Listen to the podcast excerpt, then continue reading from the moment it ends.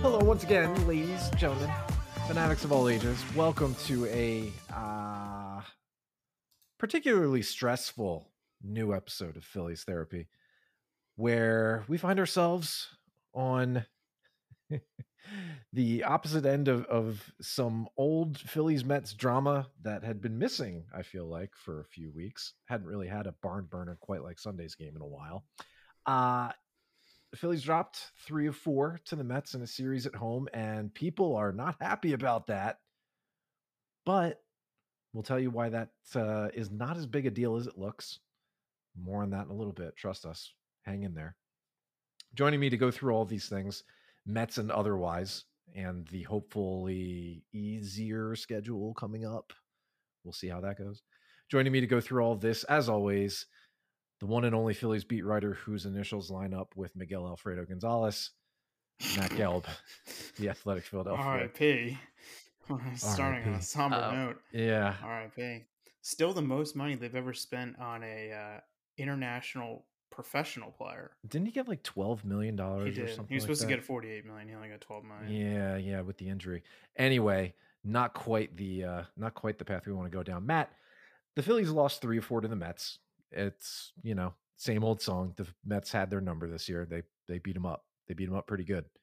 And people, I think maybe it was the way Sunday's game went down with the back and forth and the lead changes and the dual blown saves within the same game. It kind of brought up some memories of the past few years, and would have been nice to have this win and get a series split, but they didn't get it. And now they're still 11 games over 500. They're still a game and a half within playoff position, game and a half up on Milwaukee now that San Diego has leapfrogged them. Sky's not really falling here, right? I don't think so. And I know this might be, you know, qualify as a hot take, but I am inclined to kind of throw away these Mets games. And I know it doesn't work that way, but I want to start with this. I want to start with this. This is a list of the teams this season that have a winning record against the Mets. And this could be from 1 series, it could be from 3 series, just any team with a winning record this season against New York Mets. Okay. The list is the Houston Astros. Okay. They're 4-0. San Diego Padres are 4-2 against the Mets. Okay. The Seattle Mariners are 2-1. Okay. That's it. That's it. That's it. The Mets have a winning record or a split record, really a winning record against every other team. They split their 4 games with the Dodgers.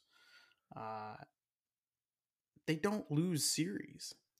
And I think the Mets are in a tier that is shared with maybe 1 or 2 other teams right now in all of Major League Baseball. I mean, they are among the 3 best teams in baseball. I think it's Mets, Dodgers, and Astros. And the Phillies aren't in that tier. And I don't think it's unrealistic. You know, I know it's frustrating that the Phillies aren't in that tier. They've spent a lot of money. They have a talented roster. We've waited a long time to see a good Phillies team. I think it's unfair to expect them to be in that tier, though, right now. And if anything, these Mets games have proven to us that they are they are quite far from that tier, although some of these Mets games were competitive. I mean, I think the games in Citi Field were rather competitive outside of 1 Zach Wheeler inning in the Sunday game at Citi Field. The games in Citizens Bank Park, a couple of them were not competitive. No. The game Sunday is a game the Phillies should have won, I think, flatly. The Mets. Yes. I don't want to say the Mets were trying. I don't want to say the Mets were conceding Sunday, but I think they would have been okay just crossing the day off the calendar and moving on. The 2 pitchers they used to cover the first 7 innings of the game were not big league pitchers, and they're both making their debuts, right? Yeah, and they were kind of there just I wouldn't say in an emergency, but I mean really the Mets felt as if they had really overused their pitchers of late. They've had a bunch of injuries. Taiwan Walker was supposed to start, he didn't start. But they didn't want to put him on the IL, so they had to do some roster stuff. And again, I'm not saying they were conceding the game. I don't think that they would have been upset if they would have lost, but gotten through the day with all their guys healthy and rested, and move on to the Yankees series that they have this week in the Bronx. And it's a game the Phillies should have won. flatly, you know, in a bullpen blow it twice. Their first blown saves in almost 6 weeks or more than 6 weeks. Month and a half, right? Is, yeah, crazy. It's wild to think about that. But, you know, the timing, I understand. I mean, they put Sir Anthony Dominguez on the injured list Sunday morning. Then they go out and have their worst bullpen game in quite some time. And it's it is related. It definitely is. Of course. But I don't know. I mean, like, the Mets are a bad matchup for the Phillies. I think we can admit that. I think we can all see that. And then I think it's okay to say that, like, I still think the Phillies are a good team, and I still think they're making the playoffs, and I still think that my opinion of them hasn't changed. And I'm somebody who is rather cynical, Paul. Like, I think that's just the way that I am wired. Yeah, you know, I guess I've seen too much to not be cynical about this, but I don't get the same vibes I've gotten in the previous years from teams that you're like, you know, I don't know. Like, if this goes right and if that goes right, if this goes right, yeah, maybe, you know, they're getting in there. Yeah. I don't have those vibes with this team. I think this is a good team. I do. And there's 7 teams for 6 spots. They have to be better than one of those teams. Right. And I think they're better than at least 2 of those teams.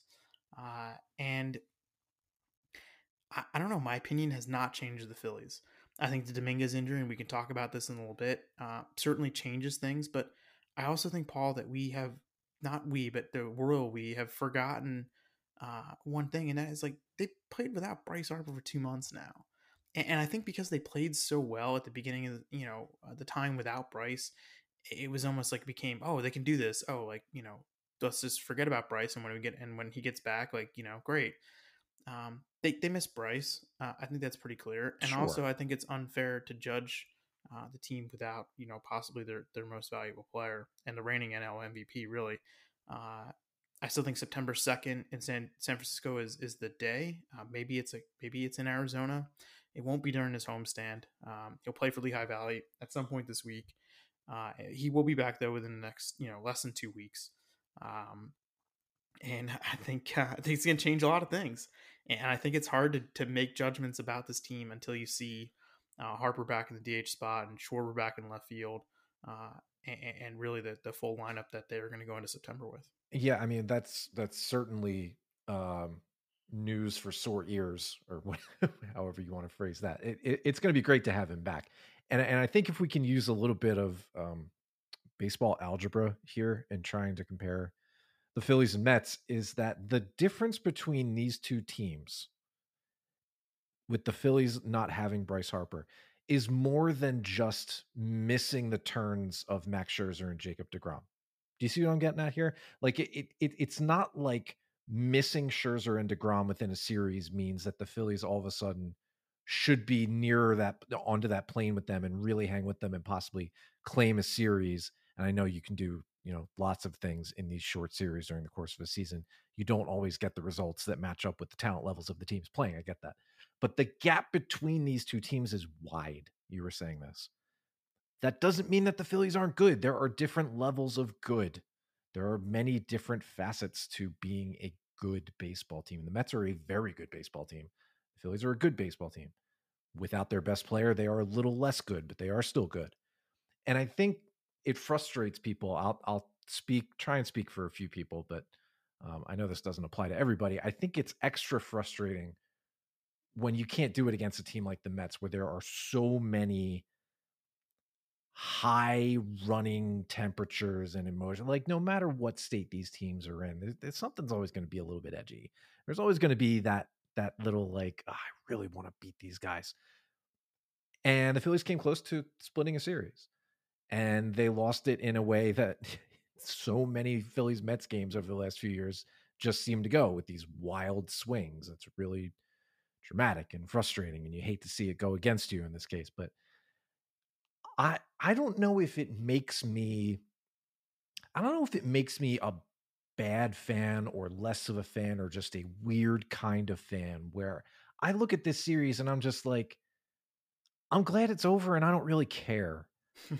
You know, because I think that's I don't like telling people how to feel about the team that they root for, because it's not my job. I'm trying to inform them and give them, you know, the information that they can form their own opinions about. Like, sometimes I'll have opinions, but I think that's how they view it in there, Paul. And like, I know, and I don't think that's a loser mentality, because actually, like you were saying, the gap is pretty wide between these two teams, but you know what? Like, I kind of want to see what it looks like in a 5-game series. I do too. It's not a lost cause here, I think, is what I'm getting at. We can acknowledge that there is a difference between these two teams and understand that the Phillies are not on the Mets level in terms of a regular season, 162 game season. And we see that right now. They're now what, 12-ish games back of them. Like, that's about right for this talent gap. And especially with the, I agree. Yeah. You know, I guess you could say injuries on both sides, but even that kind of levels out with who both teams have been missing. Mm-hmm. Anyway. Yep. Yes, it sucks to lose a series like that. It doesn't mean that this team is, you know, going to fall flat in October if they get there. And it does not mean that it's a lost cause that if the Phillies somehow advance past the wild card round, they would probably face, I think, Atlanta right now, the way things are currently set up. No, I mean, right now they're the 6. You know, they beat the Cardinals. They face the Mets. Okay, right. So it would be the Cardinals.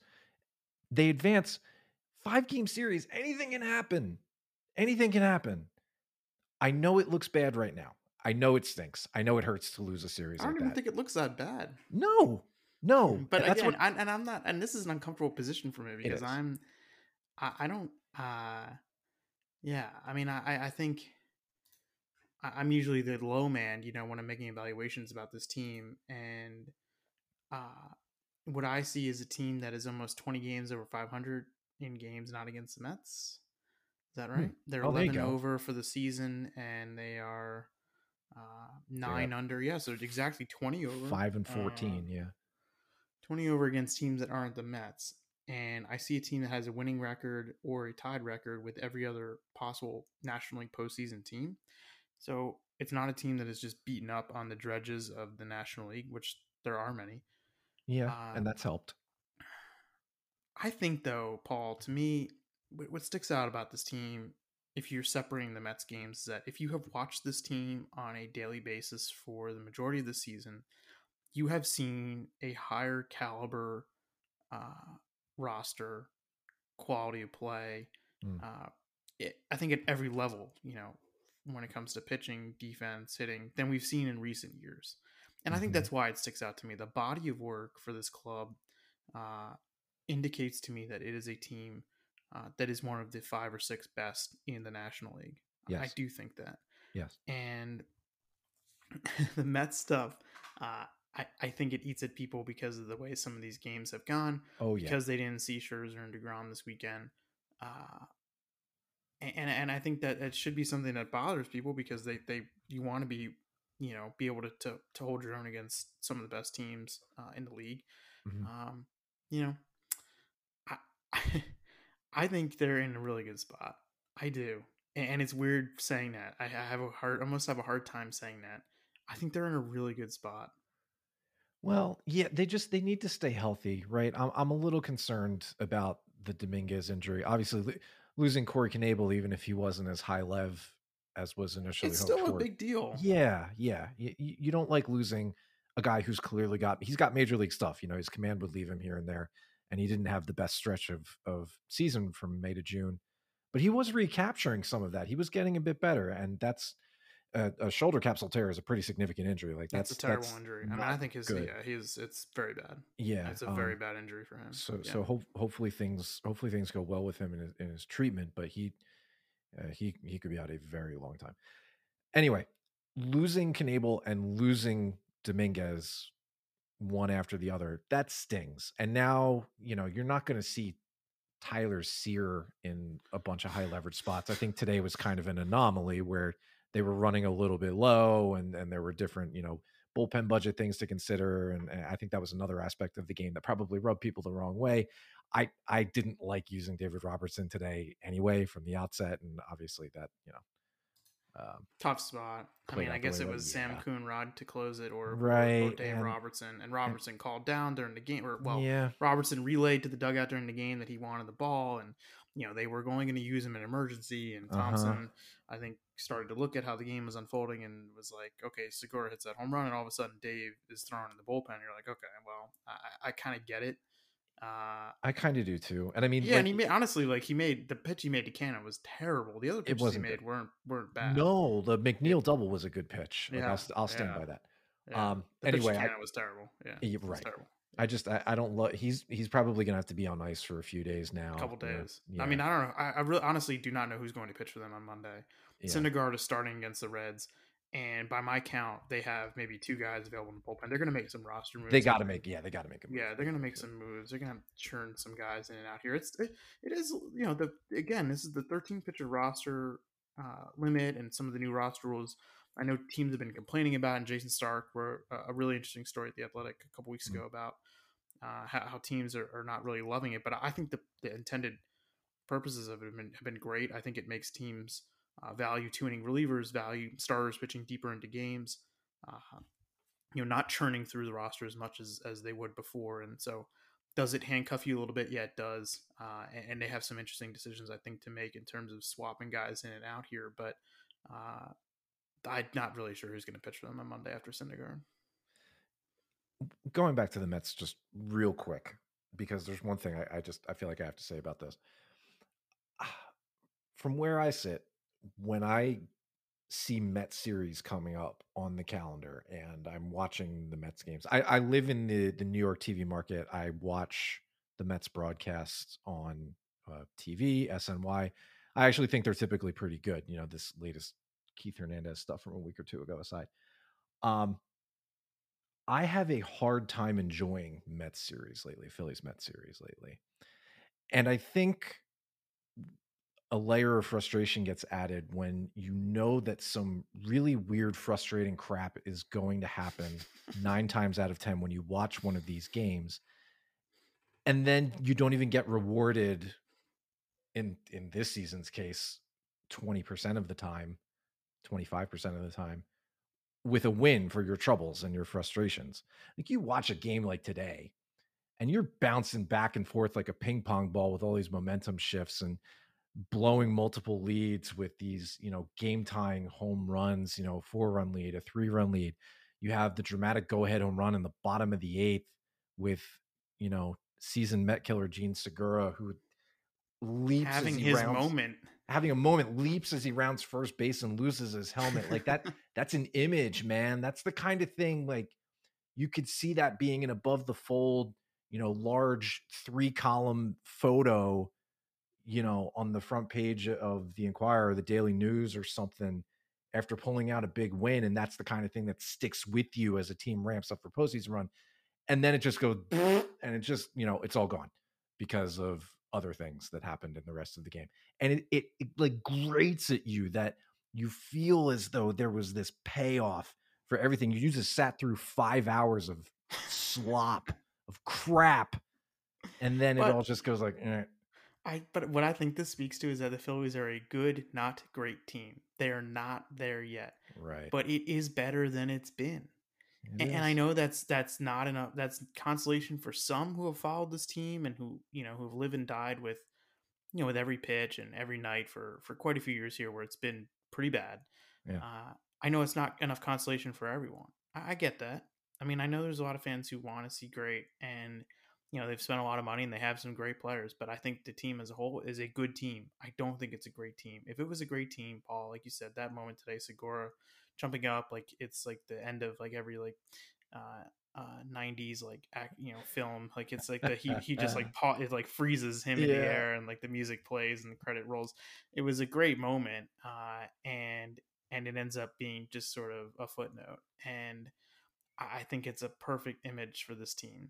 They're almost there. They are not there yet, but they're further along than they've been. And is that worth celebrating? I don't know. Like I've thought about this idea a lot the last week or so. Like what will constitute a successful season for the 2022 Phillies? Mm-hmm. I don't know. I have the answer to that. I don't. I have ideas. I have thoughts about it, but it is merely getting into the tournament a success? I don't know. I think for some people it will be. For some people it won't, and that's okay. Like success, you know, is your own, you know, you can decide what is successful. But for some people, success means winning a playoff series or you're going deep in the playoffs. And I don't know if that's going to happen for this team. I think they're good. They're not great. Yeah. And a lot of that, I think, is going to come down to the payroll number at the end of the year, because it is large. And I think everybody really gets locked in on that. Like, okay, all of this money is being spent, therefore the expectations should be that much higher. I kind of get that, because I think when you talk about spending all that money, the implicit thing there is that you're spending all of that money smartly and importing, you know, talent commensurate to what you're spending, and everything should mesh. Yes, that is correct. But I think as a season goes on and as a roster evolves and all of these contracts and salary figures are a bit ossified, you know, especially with some of these guys who have been on for a couple of years now, they are now fitting those numbers that were signed, you know, 2, 3, 4 plus years ago into a new set of players, a new roster, a new set of configured expectations.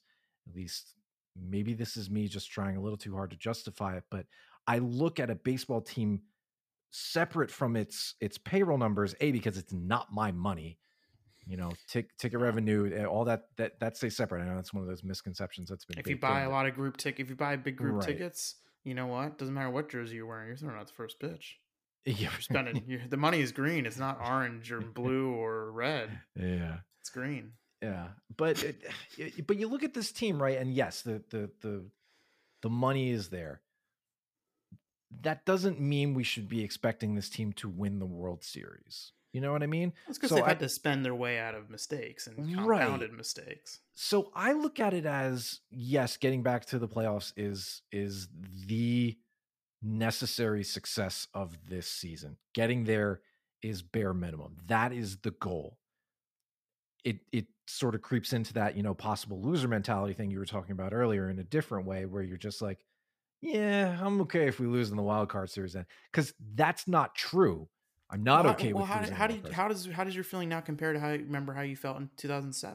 Yeah, exactly. I remember when the 2006 team came so close to getting in that all I wanted, all I can remember from back then was, well, I just want to get in now. I just want to see what it's like, because I was a little bit too young for the early 90s runs.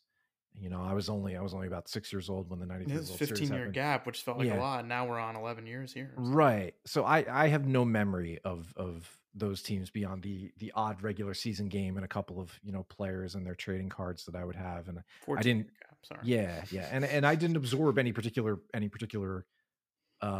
cuts and scars from the Joe Carter home run. Like I look at the replay and it doesn't burn me. Mm-hmm. Like I'm kind of like, oh, okay, that again, but it doesn't it doesn't awaken anything within me that's, you know, lying dormant, ready to claw at my insides again. Like that's not there the way, like, you know, a close example to that would be Kaz Matsui in that 2007 series when the Phillies got swept out by the Rockies, and you're just like, wow, okay, that's really deflating.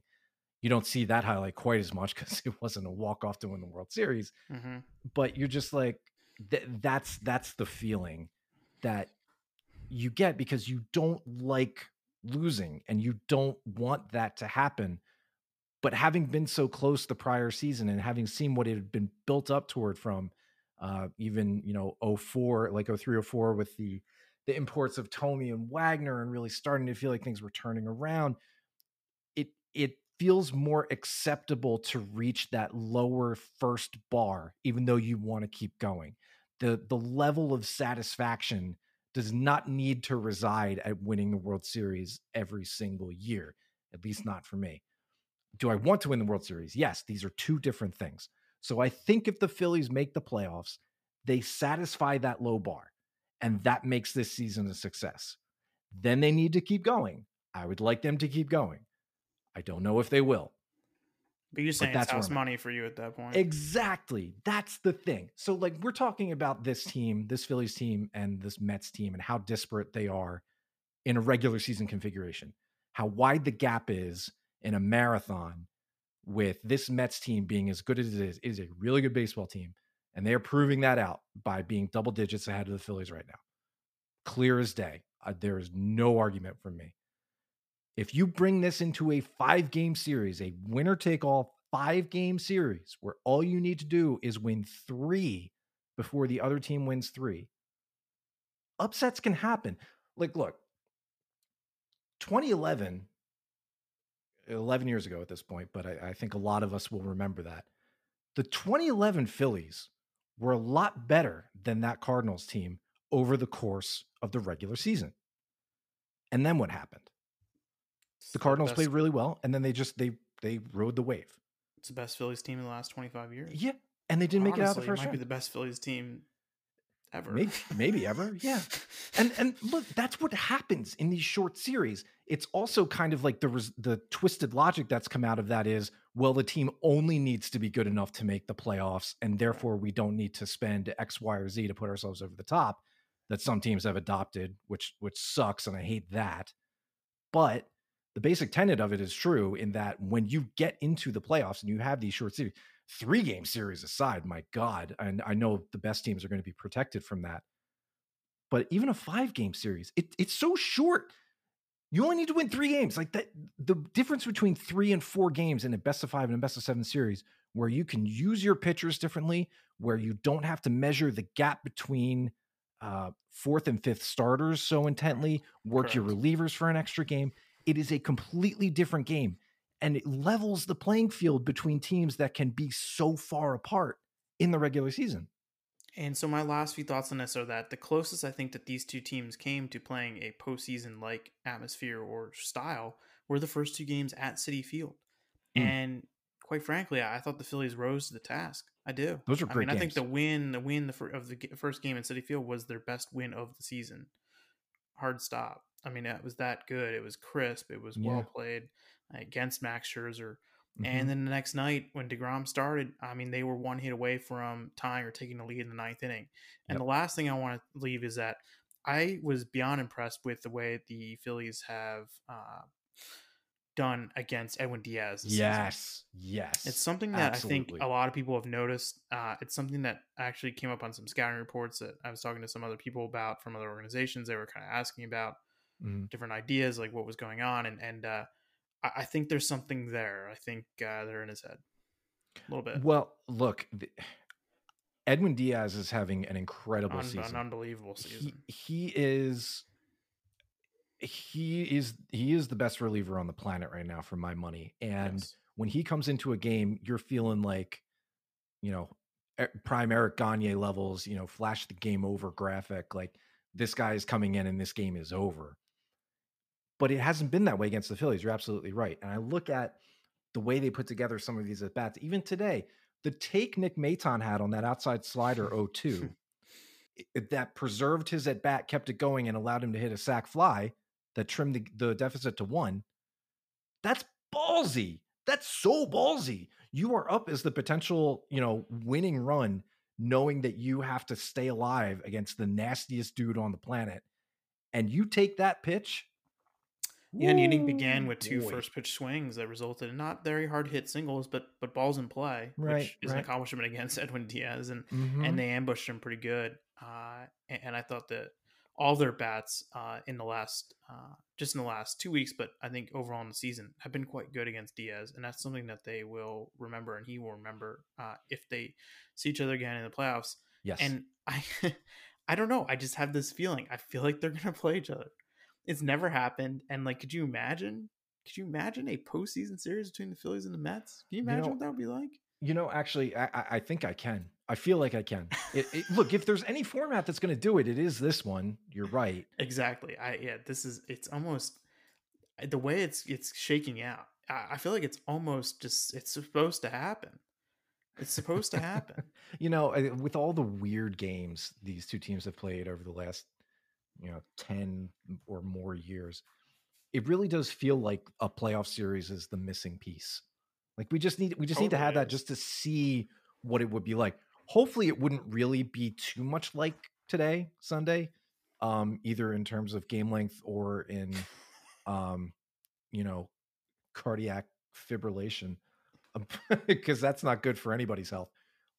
Maybe everybody on the outside would have a good time with it, but I certainly would not. Yes, I would love to see it. I want to see it. I want to see the Phillies. I want to see it too. Yeah. I don't want to shy away from matchups. I don't want to feel like I should be afraid of this Phillies team going up against any of these other teams, because while the Phillies aren't as good as the top tier teams, I still feel like they'll have a shot in a series no matter who they play. They're not going to get, probably not going to get run out of town.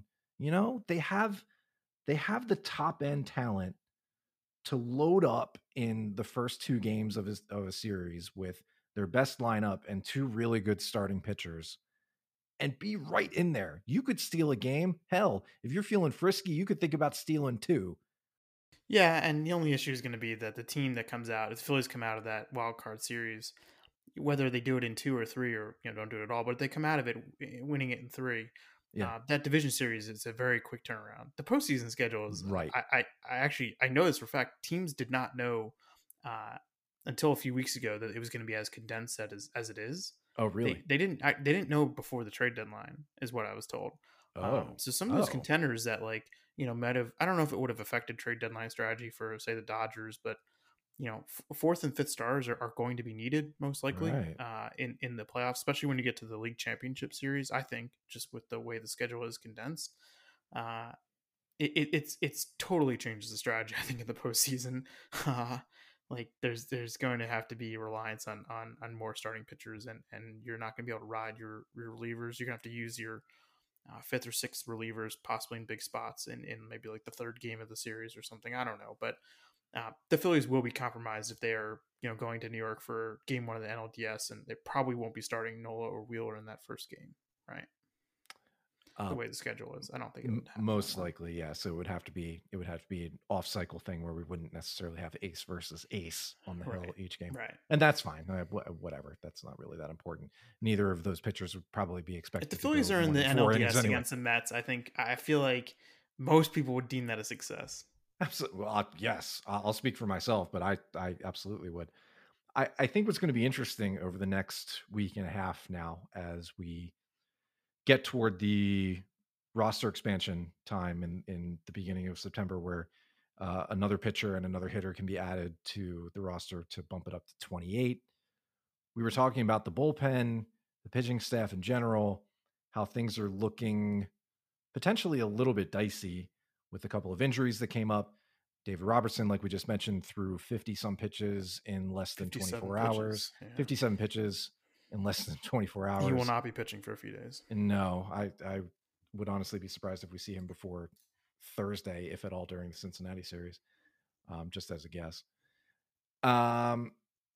Depth is going to be intriguing, especially with, like you mentioned, Noah Syndergaard going and possibly needing to pick up some Bailey Falter like six innings.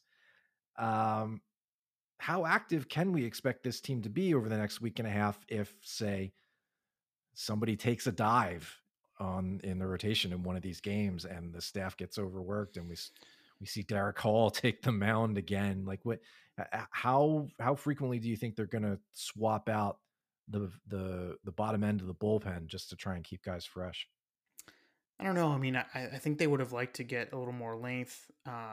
They certainly will for Monday's game. I think they wanted more over the weekend, but a lot of their length guys at AAA had pitched recently. Like just about every guy had pitched recently. It was not particularly good roster planning. In my opinion, I'm not quite sure what was going on, but like Chris Sanchez and Kent Emmanuel and Mark Appel, they had all pitched, like Friday and Saturday. I think they'd like to get Chris Sanchez into the bigs in some way, in before the season ends. I think they like him as a reliever, as like a 2-inning guy in the majors. I feel like we're going to see him at some point. Okay. His outings haven't been great of late at AAA. Neither have Appel's, for what it's worth. And so they went to Tyler Cyr, who's a guy that may not spend very much time on the roster. Had thrown the ball well, so they gave him a shot.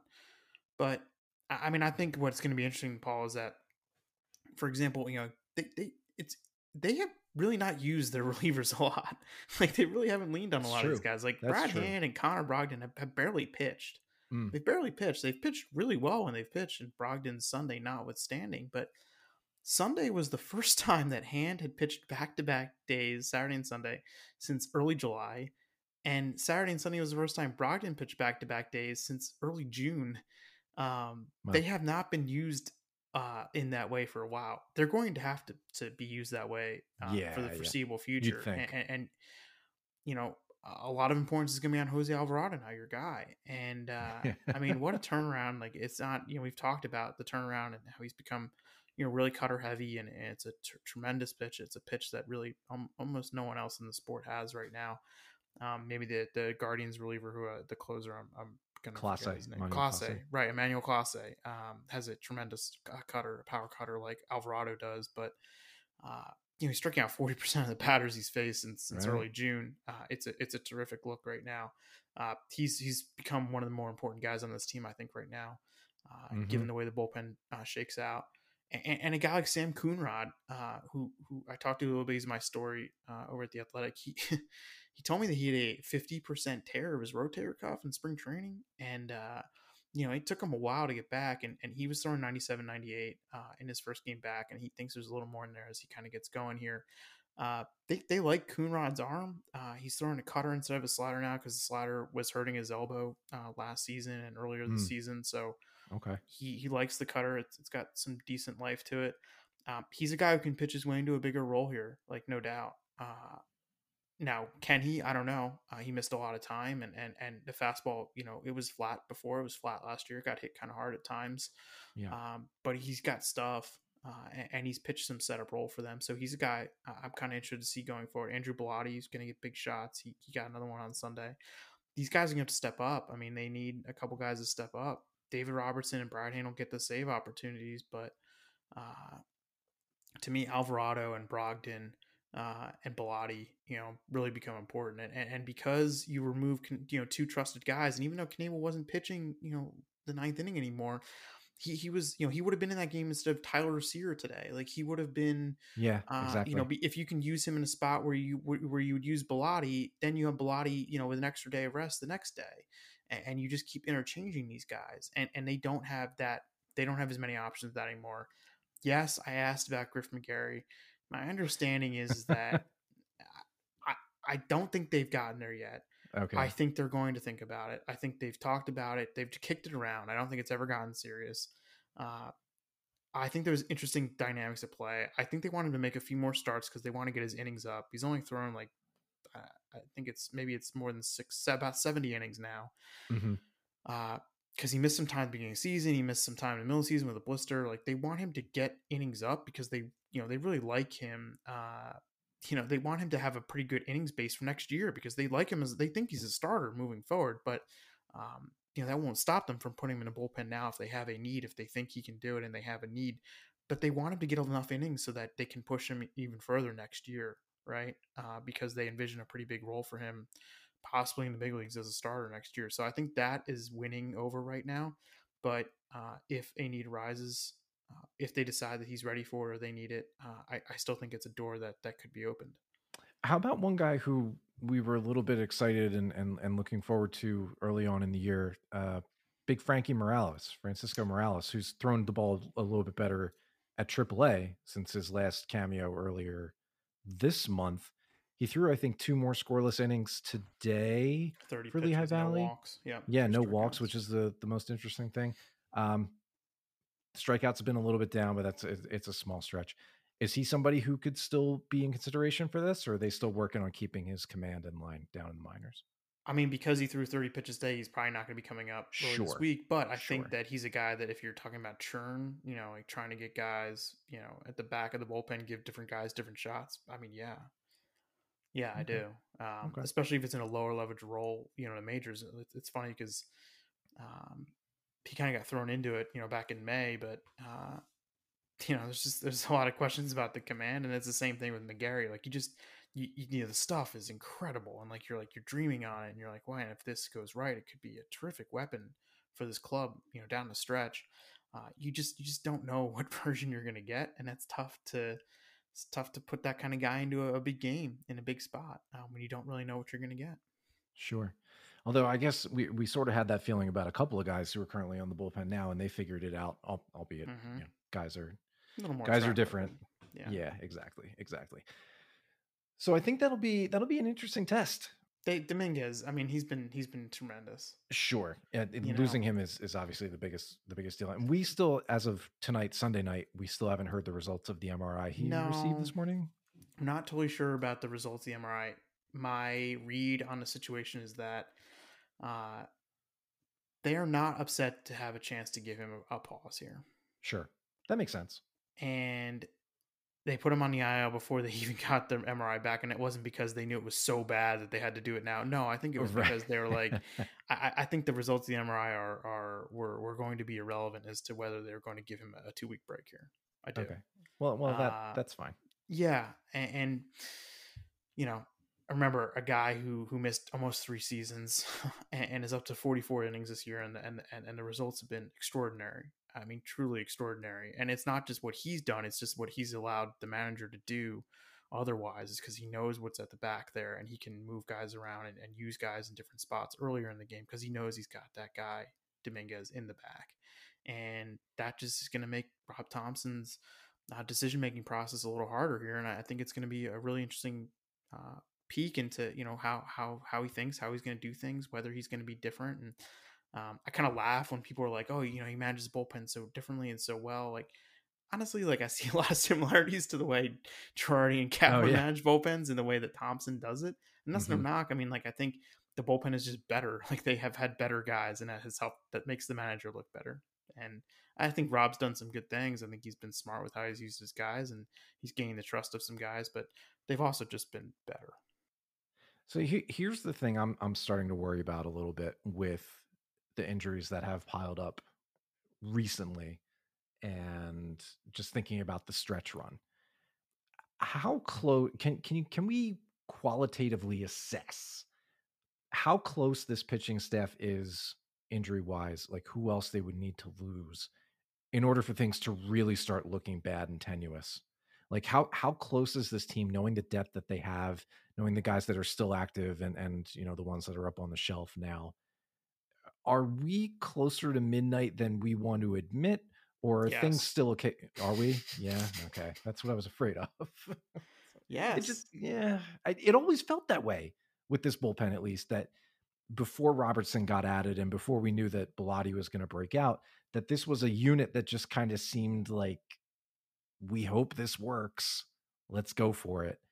And it has worked, which is great. And that's allowed them to get to this point.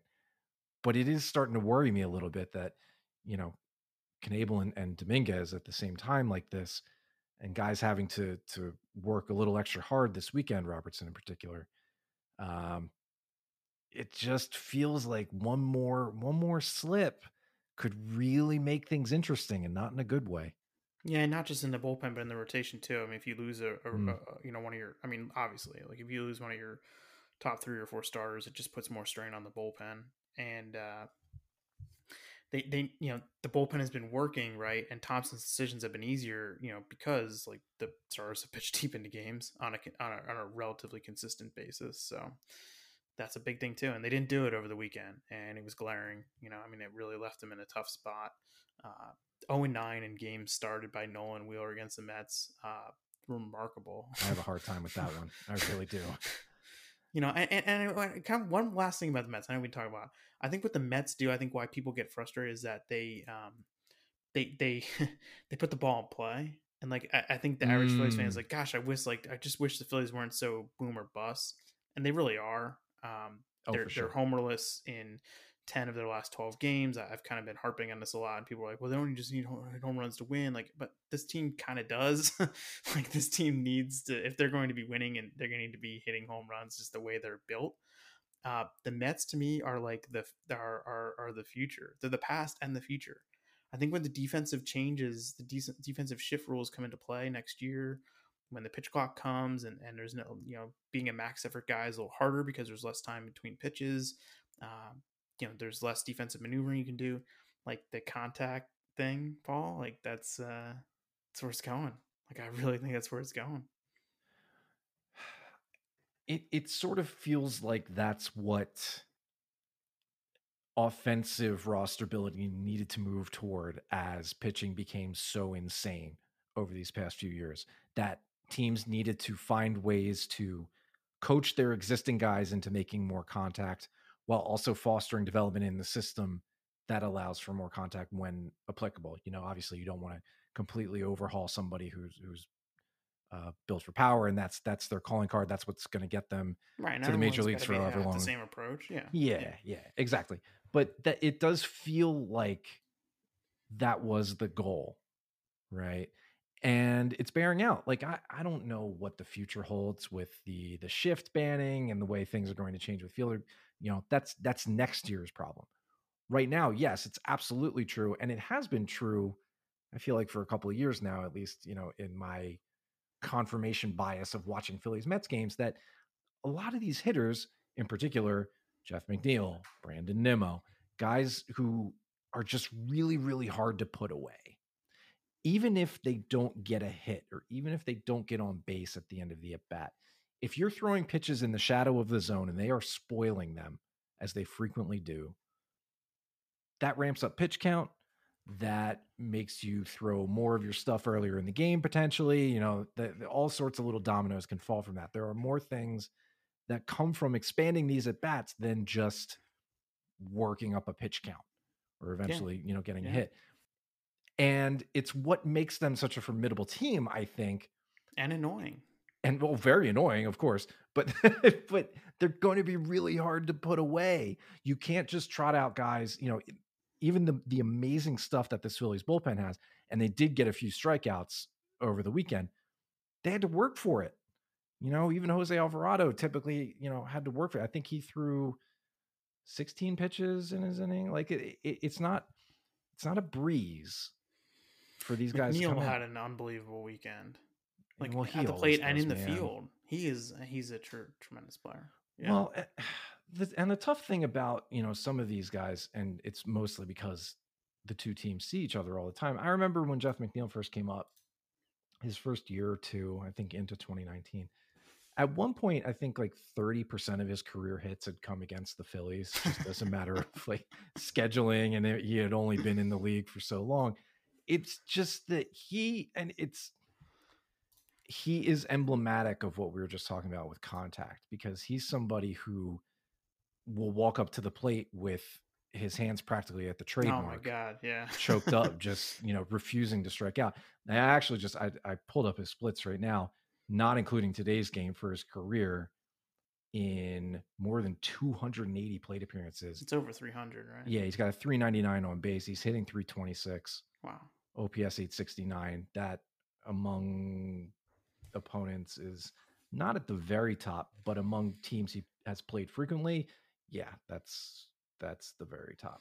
I was 99% certain that Darren Ruff was going to park one when he pinch hit today. I was amazed that he didn't do more. Because every time these guys come in, they do something like that. Like even Luke Williams, when the Marlins came through, he barely did anything, but I think he had a couple stolen bases, I think, or something. Like they just find ways to needle at you. Yes, I was very surprised Darren Ruff didn't do something more. I can't get over how they traded four guys for him, and that's something separate. Anyway, Mets are very good. I hope they play them again, but thankfully I have 6 weeks to decompress and not think about playing them again for a while. Mets Phillies NLDS or Mets Phillies NLCS? Yes. Look, I'd take the shorter series if I'm a Phillies fan, because that's where you stand a better chance of really sneaking up on them. I don't think the Phillies can match up in a 7-game series. People are going to be really mad about how positive we were on this podcast. Good. Well, you know what? Look, I get it. I get it. I do. This weekend was not a successful weekend. I want the Phillies to be on the Mets level. I do. And I think the expectation and the hope is that eventually, once they get all their pieces back, maybe we can say, oh yeah, maybe the Phillies will close the gap a little bit. I don't know if we will. Beside the point, the Phillies are not there. And it is okay if at the end of a weekend series where they fall a bit flat, that we opened the show talking about this and you said this, we can still consider them a good team even though they lost 3 of 4 this way. Does it sting? Yes, of course. You don't like losing to the Mets this way, especially in your home park, as it, you know, gets taken over by half opposing fans. But it's okay. It's okay. And now you don't need to worry about the Mets for the rest of the regular season. Take the time to make sure everybody gets healthy, get your pieces back in order, get your swings back and your arm slots back against some of these bad teams. Look, in the remaining 40-some games of this Phillies schedule, they have 7 games against the Braves, and that's about it in terms of... Yeah, like, there's a 9-game stretch there. Braves, Blue Jays, Braves. Yeah, okay. So, and it's 2 games against the Blue Jays. So 7 against the Braves and 2 against the Blue Jays. And the rest of it is buffeted by the likes of Arizona, Cincinnati. The closest you get to that tier after that is San Francisco. And everyone's like, oh, well, we said this last year. What about... But like, yeah, different team. This is a better team. Different team.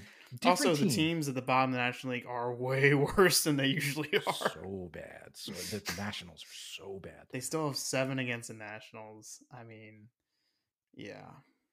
Look, take it, get right against these teams. That's why I'm a little bit like, oh, that stinks, but not throwing myself over the guardrails about, you know, Robertson being worked as much as he did, because you're trying to win these games. And I get that. That's aggressive. Mm-hmm. I didn't love the move to use him on Sunday, whatever. That's beside the point. If you were going to do that, this is the series to do that in, because now you can put him on the shelf for Cincinnati, reeling a little bit. You don't want to take them completely for granted, but it's not the same thing. You know, they're out of playoff contention. They are not fighting for a playoff spot.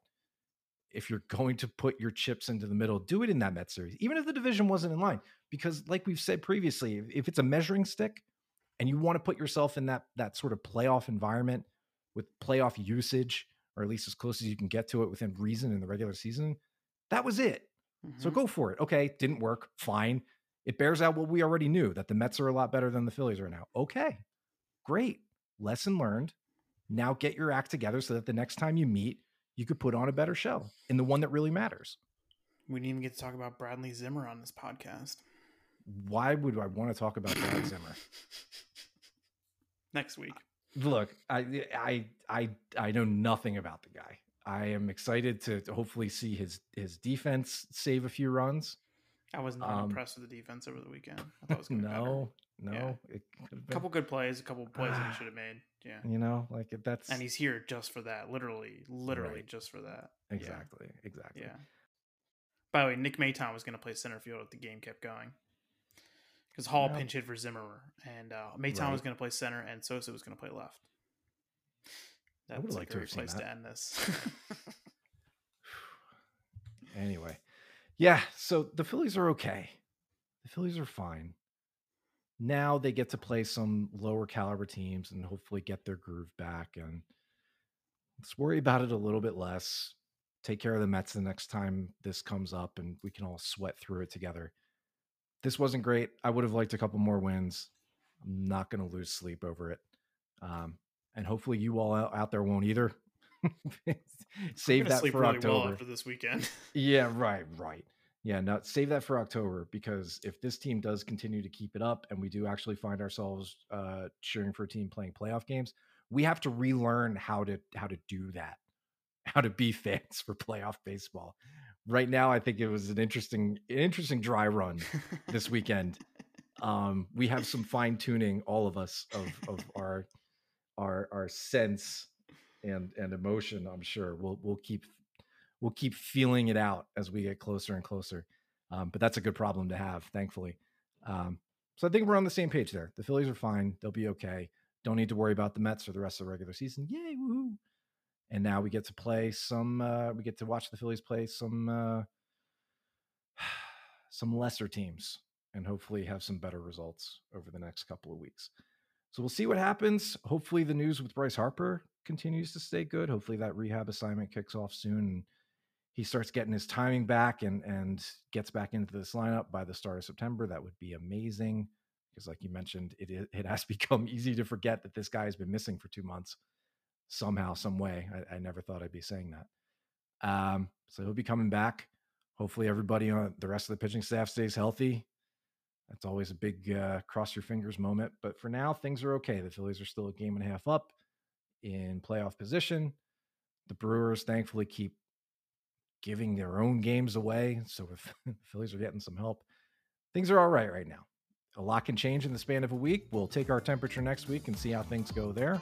We might be singing a completely different tune. And that's baseball for you. For now, things are okay, and we will make it through. We will survive. So we'll catch you next week.